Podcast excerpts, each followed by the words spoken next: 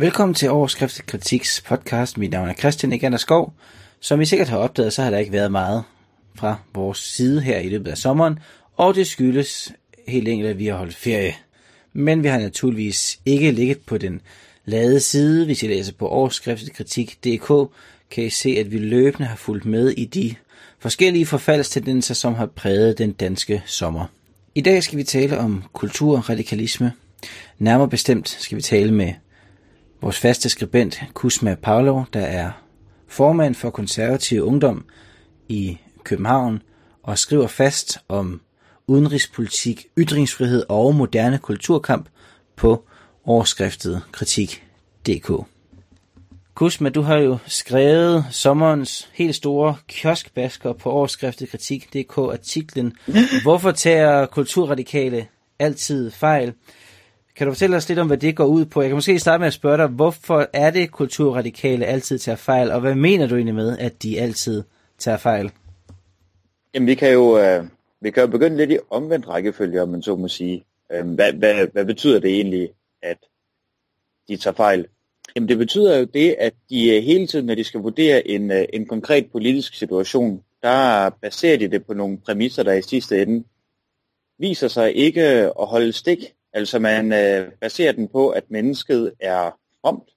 Man baserer det på, at mennesket er godt. Man baserer det på en eller anden form for, for utopisk menneske. Et utopisk løsredet menneske. Et godt menneske, som er fuldstændig frigjort fra al den kultur, der, der omgiver os. Og hvis det kan man sige rent deskriptivt viser sig at være forkert, hvis vi nu antager, at mennesket som, øh, som det er i dag, ikke er fuldstændig løsredet fra kulturen, og aldrig nogensinde har været det, jamen så kan man jo unægteligt ikke undgå at komme frem til nogle, øh, til nogle forkerte svar på de, øh, på de politiske problemstillinger, som man nu engang står og skal løse. Og det er jo, øh, man kan sige, mit store hovedbudskab, om man så må sige det, i, øh, i artiklen, det er, at øh, mennesket netop ikke er løsredet fra kulturen, at det ikke er fritsvævende, at det ikke er, er godt nødvendigvis.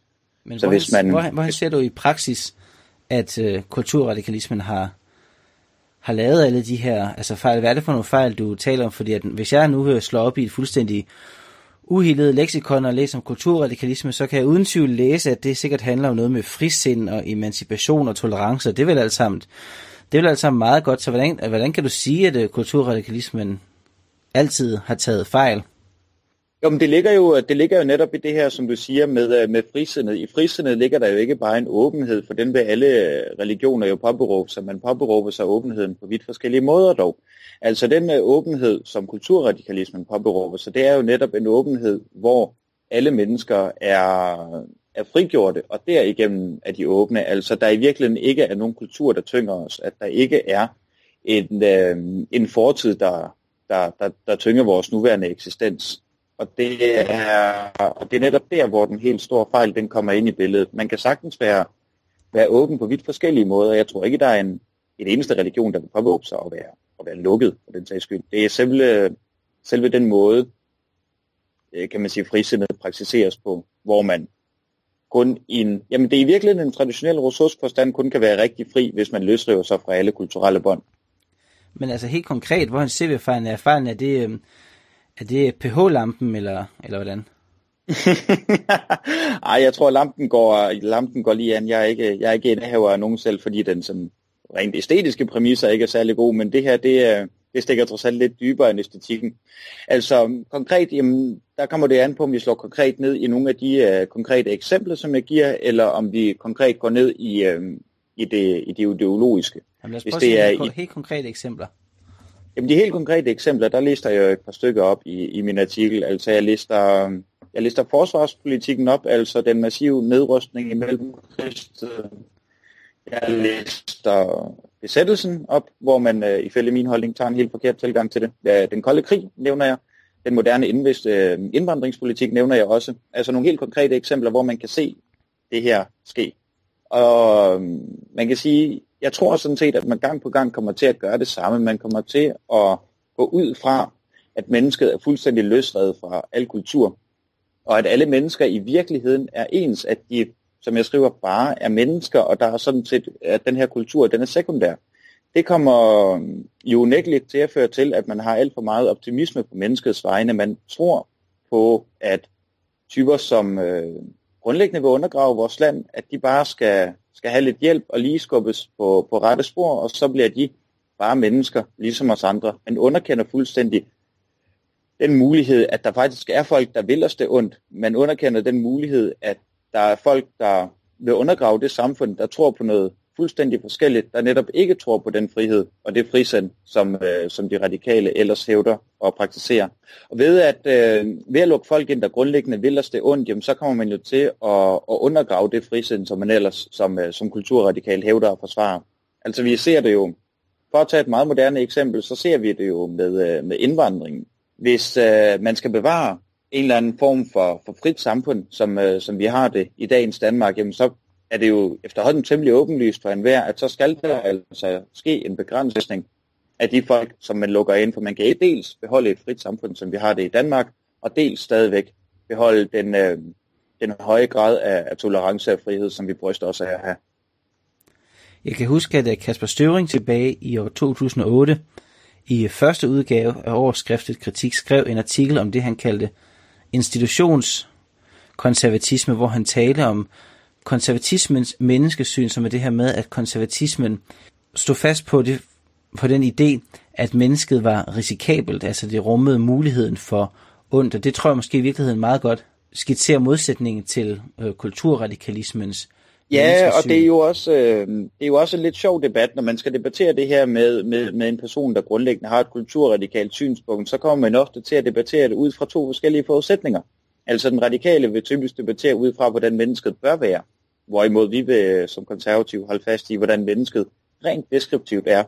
Og det er i virkeligheden der, at mange af de her brudflader, de opstår. Altså vi debatterer ud fra to forskellige udgangspunkter. Et bør og et er. Ja, så man kan sige i virkeligheden en form for konservativ antropologisk realisme over for sådan en eller anden form for højstemt kulturradikal øh, idealisme, hvis man, skal, hvis man skal skitsere det. Ja, det tror jeg er meget rigtigt sagt. Du nævner i din artikel, at på trods af det her selv erklærede brede udsyn, så findes der i virkeligheden meget få ting, der er lige så provincielle som kulturradikalismen.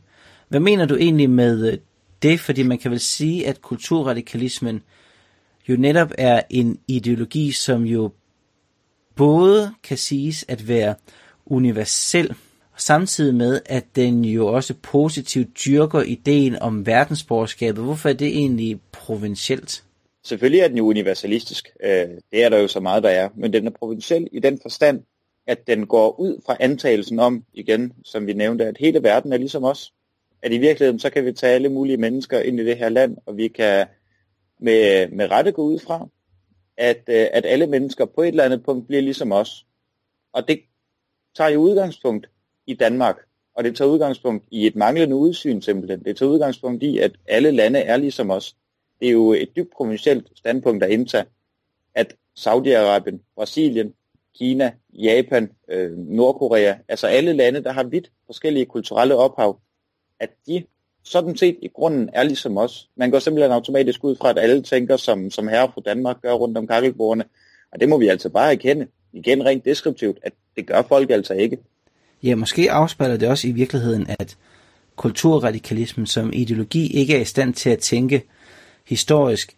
For det, der vel i virkeligheden er tilfældet i Danmark, det er, at kulturradikalismen i høj grad har sejret og omskabt samfundet i sit billede, men forud for den sejr er der jo gået et opgør med noget andet, men det ligger tilbage i historien, og det er som om, at de kulturradikale har glemt, at det opgør er forudsætningen for, at samfundet er blevet kulturradikalt. Så de, de forstår så at sige ikke, at det opgør ikke har fundet sted i, øh, i andre lande.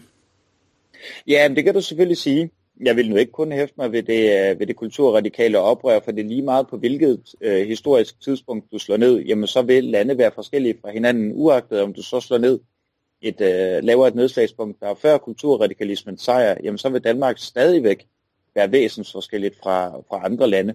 Så uagtet hvornår du slår ned, så vil kultur i forskellige lande simpelthen bare være forskellige. Der er ikke, øh, der er ikke nogen øh, fællesnævner nødvendigvis, og det her holdepunkt om, at vi bare er mennesker, jamen det er i virkeligheden det, der er det provincielle. Selvfølgelig er vi mennesker, men, øh, men kulturen, den, øh, den former os altså som mennesker. I en tidligere artikel, der kan huske, du skrev noget om verdensborgerskabet. Nu har du ikke selv eksplicit forbundet de to temaer i din kritik af verdensborgerskabet og din kritik af kulturradikalisme, men kunne du måske knytte et par ord til din kritik af, af verdensborgerskabet, hvordan det hænger sammen med din kritik af kulturradikalisme? Jamen det ligger jo, det ligger jo meget tæt på det, som vi, som vi taler om nu her, og det er i virkeligheden to sider af samme sag, som øh, ifølge min mening simpelthen begge to er provincielle.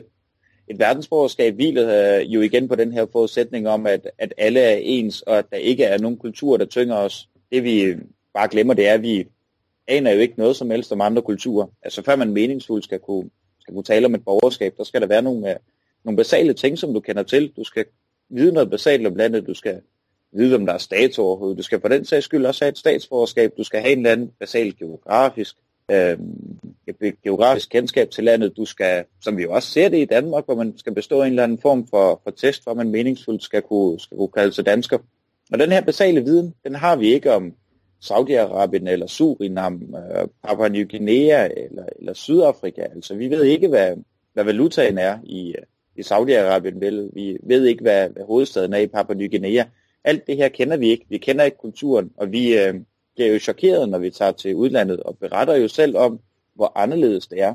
Og når man kommer hjem til lille tryk i Danmark og med en eller anden form for bæven i stemmen, eller måske med en fascination, beretter om, hvor anderledes udlandet er, så kan man jo ikke meningsfuldt kalde sig borger i det land, som man selv synes er så anderledes fra det, man, man står for.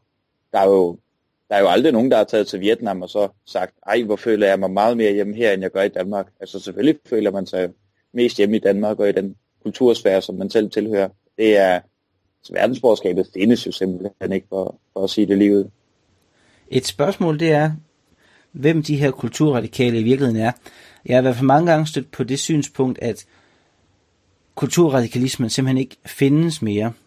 At det er en udlevet kraft, altså i forbindelse med Claus Riffbjergs død, der blev han jo øh, beskrevet som den øh, sidste kulturradikale. Andre gange så er det Carsten Jensen, der får æren af at være den sidste kulturradikale. Men uanset sådan, hvordan det bliver gjort op, så lader det til, at der kun sådan findes to, tre, måske maks fire stykker, som, øh, som egentlig kan kaldes kulturradikale i Danmark. Altså man kan udlede to ting. Ja, det du siger, hvis vi ikke lægger mærke til kulturradikalismen. Enten kan vi udlade, at den er fuldstændig væk, eller også så kan vi udlade, at den er overalt. At vi ikke lægger mærke til den. Og man kan sige, på godt og ondt, for der er jo også nogle, øh, nogle gode elementer ved det. Nogle af frisætselementerne, der har været gode, men på godt og ondt, der har, der har kulturradikalismen vundet øh, idékampen i, øh, i slut 1800-tallet. 1880'erne, 1890'erne med Brandes. Den, øh, den vandt jo klokkeklart. Og øh, det ses jo på, på mange af de her politikområder, som, øh, som jeg gennemgår, altså på mange øh, bærende områder, der er det jo simpelthen den kulturradikale politik, der bliver ført under den kolde krig, under nedrustningen i lange dele af indvandrings, øh, indvandringsbølgen i 90'erne. Så jeg vil snarere sige det øh, sådan, at vi, vi har taget den til os på godt og ondt, og ikke, ikke længere lægger mærke til, at den er der. Hvis vi sådan begrænser os til borgerligheden, øh, så bliver det jo tit fremhævet fra venstreorienterede kritikere af kulturradikalismen, at kulturradikalismen jo netop i sit udgangspunkt er en borgerlig ideologi. Hvordan vil du sige, at kulturradikalismen står i dag i det borgerlige Danmark, hvis vi nu begrænser os lige præcis til det segment? Ja, for det første er, altså hvis vi går rent ideologisk til værk, så er kulturradikalismen og borgerligheden er vel øh, sådan set hinandens to modsætninger. Fordi borgerligheden øh, vil jo netop stå fast på, på borgerskabet og på, at man er borger i et konkret land, hvorimod kulturradikalismen er universel, som du selv nævner det. Men det er sådan blevet fedtet lidt ind i hinanden, i, hvis vi tager realpolitik så øhm, er der mange, der fx vil betegne, betegne radikale venstre som et, som et borgerligt parti, hvilket man jo også i den økonomiske politik er. Man kan sige, i, øhm, i det radikale venstre står kulturradikalismen selv sagt meget stærkt, men, øh, men som jeg også skriver i den, i den seneste artikel, der er øh, faren ved kulturradikalismen er jo ikke, at den har både sit eget parti, men den har gjort øh, kraftigt øh, indtog i, i mange andre partier også, så jeg synes, den står, øh, den står temmelig stærkt øh, den, øh, den kulturradikale tanke. Altså, hvis vi bare tager øh, et mantra, som vi hørte meget i konservative kredse, heldigvis øh, for efterhånden et år ti siden, det her med åbne grænser, lukkede kasser, jamen det er jo typisk kulturradikal politik. Det er en eller anden form for for fornuftig økonomisk politik, som det radikale venstre ville, øh, ville føre, men omvendt en total mangel på insisteren på, at det her land, det er altså primært bygget op omkring danske værdier. Man gik ud fra, at alle, der sådan på en eller anden måde kunne tilpasse sig økonomisk, de var danskere, og økonomien var det eneste kriterium. Der var ikke noget værdimæssigt kriterium, der var ikke noget sprogligt tilpasningskriterium. Ene og alene det, det økonomiske udgangspunkt. Øh, en, øh, en komplet værdinihilisme i virkeligheden. Og det var, det vandt jo indpas langt ind i det konservative folkeparti, som burde være den diametrale modsætning. Ja, og lige præcis de synspunkter der, dem genfinder man jo i rigtig mange liberale og liberale konservative kredse. Vil du mene, at ja. de her positioner i virkeligheden er farvet af kulturradikal tankegang? Nå, men det er det, der, det er det, der så afgjort. Ikke derved sagt, man er, man er fuldblods kulturradikal, der er jo selvfølgelig afarter af det. Men, øh, men hvis man ikke mener, at, øh, at det land, det konkrete nedslagspunkt i verden, hvor man nu engang er, er, er andet end bare økonomi, jamen øh, så er det jo i virkeligheden, så er vi tilbage ved tanken om, om det fuldstændig fritsvævende menneske, der, der ikke har noget som helst med sin egen kultur at gøre. Og det er jo ikke, altså mange vil jo forbinde det her med, med islamdebatten, det er det jo ikke nødvendigvis, fordi hvis vi forestiller os, at vi tager alle 5 millioner indbyggere i Danmark, 5,6 tror jeg vi er, og bytter dem ud med 5,6 millioner kinesere, jamen så vil det jo stadigvæk, noget vil være fremmed, og alle og enhver, der lige har været en smuttur på ferie til Alberne, og ikke lige er blevet byttet ud, der vil komme tilbage til Danmark, og der lige pludselig er 5,6 millioner kinesere. Der er ganske vist, øh, kinesere er jo mindre kriminelle end danskere, og kinesere arbejder mere end danskere, men der vil stadigvæk økonomien uagtet være et eller andet, som man ikke vil kunne sætte ord på, men rent kulturelt vil være forskelligt fra den måde, som det plejede at fungere på. Så øh, det er den her manglende insisteren på kulturen, jamen dybest set ved vi jo godt, at den er forkert, hvis vi laver et, et ad absurdum argument som det her. Så kan, kan vi godt se, at, at på, på et eller andet punkt spiller kulturen trods alt en meget væsentlig rolle for os. Ja. Tak skal du have, Kusma Paolo. Du kan læse Kusma Pavlovs artikler Hvorfor tager kulturradikale altid fejl? og Kære verdensborger på overskriftet kritik.dk. Husk også, at du kan abonnere på den trygte udgave af overskriftet kritik. Det koster kun 125 kroner om året, og så sender vi den direkte til din adresse. Vi er ved at lægge sidste hånd på årets udgave, og vi kan love, at det bliver godt hvis man interesserer sig for den borgerlige kultur, det og samfundsdebat, eller i det hele taget har en sjæl